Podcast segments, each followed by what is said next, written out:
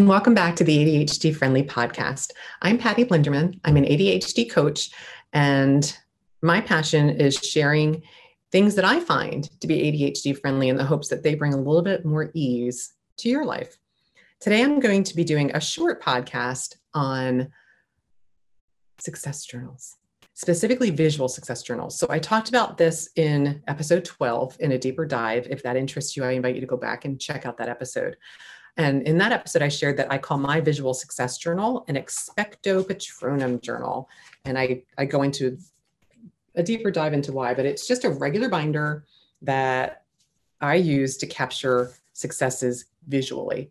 And I talk about a lot how it really supports our brain to hold on to things if we can capture images.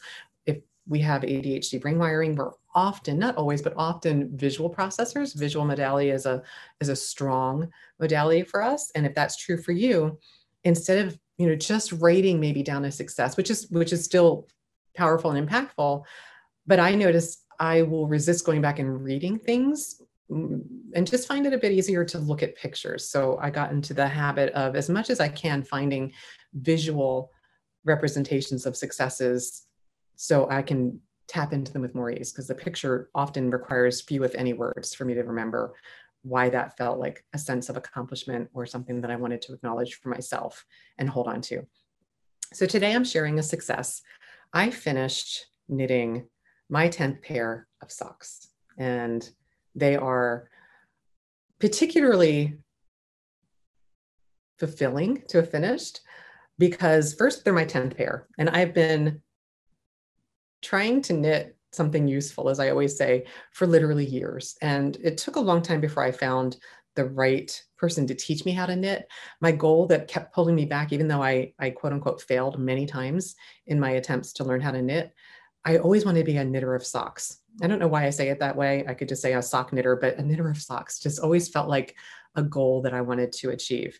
And it just kept pulling me forward and and I just wanted it so much that I would I could tolerate those failures and kept trying to learn. And now I've just finished my 10th pair, which feels like an accomplishment.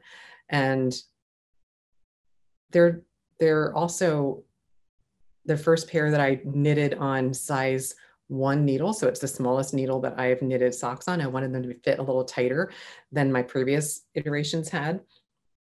And I started out in size zero socks, the same pair. And I knitted, these are top down socks. So I knitted them from the cuff and got all the way down to about this far on the foot. And I tried them on and they were way too small. They were way too tight. I could not even begin to get my foot into them. And I tried everybody that I knew to see if they fit anybody because I did not, including my assistant Becca, who did also, she has a littler foot and it didn't fit. My daughter, who has the smallest fit in my family, it didn't fit. And apparently I'm a, I'm a tight knitter, knitter, which is good for socks, but knitting on a size zero, as tightly as I knit, it, it, it, there was no room in the socks. They didn't expand at all. They just had no give. And so I had to rip them all the way back and start completely over again. That's not something I'm typically very good at. But again, I loved the color of these socks. I really wanted to make them.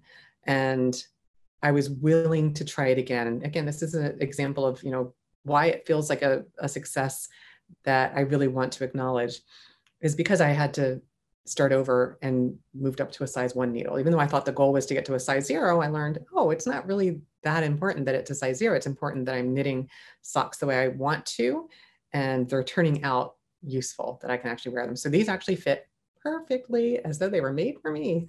Um, and so now I'm going to just share how I'm capturing my success besides sharing it verbally with you, which is building up my dopamine just talking about it because it just really is very fulfilling to have them done in my hands. And oh my gosh i just love them so much. So i what i did was i i took a picture of them. And this is how i capture my successes. I literally took a picture of them on my feet and i wrote down i finished them on may 30th and i wrote down it's my first pair of socks with size one needles that's all i wrote to remind myself of why this felt particularly um, useful. I might also write that I had to start over again, but I decided that's enough for right now.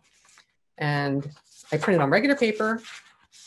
I print it in color because I have a fabulous printer that allows me to print an abundance of color with very little cost to the ink. I'm going to talk about that in my favorite things for 2022 episode, my my Epson printer, my I think it's called an ink tank. See, I was just telling you because I can't remember, but I will be talking about that when I do my favorite things episode. And then I open up my visual success journal to the page where I'm sharing my socks. And so I'm just going to show you where I am. So this is my two page spread of just my socks.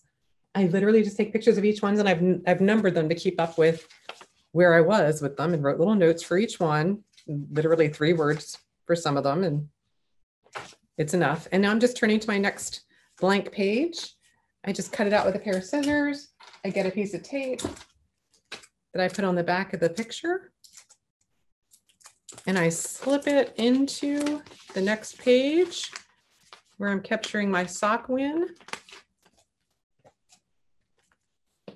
And that's it. It's in there. It's the next page of my book. This also is a page in a section that I have called evidence I can finish things. Because again, that was sparkly for me. I have a lot of evidence of things I don't finish a lot of them. And it it felt like I needed evidence of what that I can finish things. So I, I called that section of my visual success journal um, that title because it felt very sparkly and it just when I'm getting frustrated if I'm trying to organize something or finish something and I'm not, I have evidence. of mm, okay, wait a minute. I do finish things. And then I can go back and think about what was it about the things I finished that allowed me to finish them. And maybe there's a strategy in there I can use. So really want to just quickly highlight again how important it is to capture our successes. And if it works for you to catch them visually, I invite you to do it in a simple, easy way that's going to allow you to keep adding to it.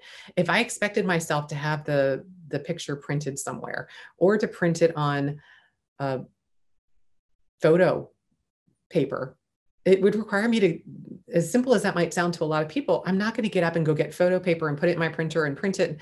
I'm just not going to do it. I print it on regular paper and just add it. And I, the pictures are absolutely good enough that I feel really I don't feel like I need to change it. It works for me. So I invite you to consider what's the easiest way to start if you haven't, or to continue adding to yours if you have, and the importance of capturing them so they support us in the moment and they support our future selves to be able to tap back into that sense of satisfaction and um, build up our dopamine and that positive experience that we can reconnect to more easily with a visual representation of it. So that's all for this week's episode of the ADHD Friendly Podcast. As always, I do strive to do my best, but if something in this didn't resonate for you, I invite you to reach out to me. Uh, my email is patty at addpositivefocus.com. That's patty at add, A-D-D, positivefocus.com. And as always, if you like this, please subscribe to my YouTube channel, ADHD Friendly Podcast, or follow me where you listen to your podcasts. That's all for now. See you next time. Tally ho.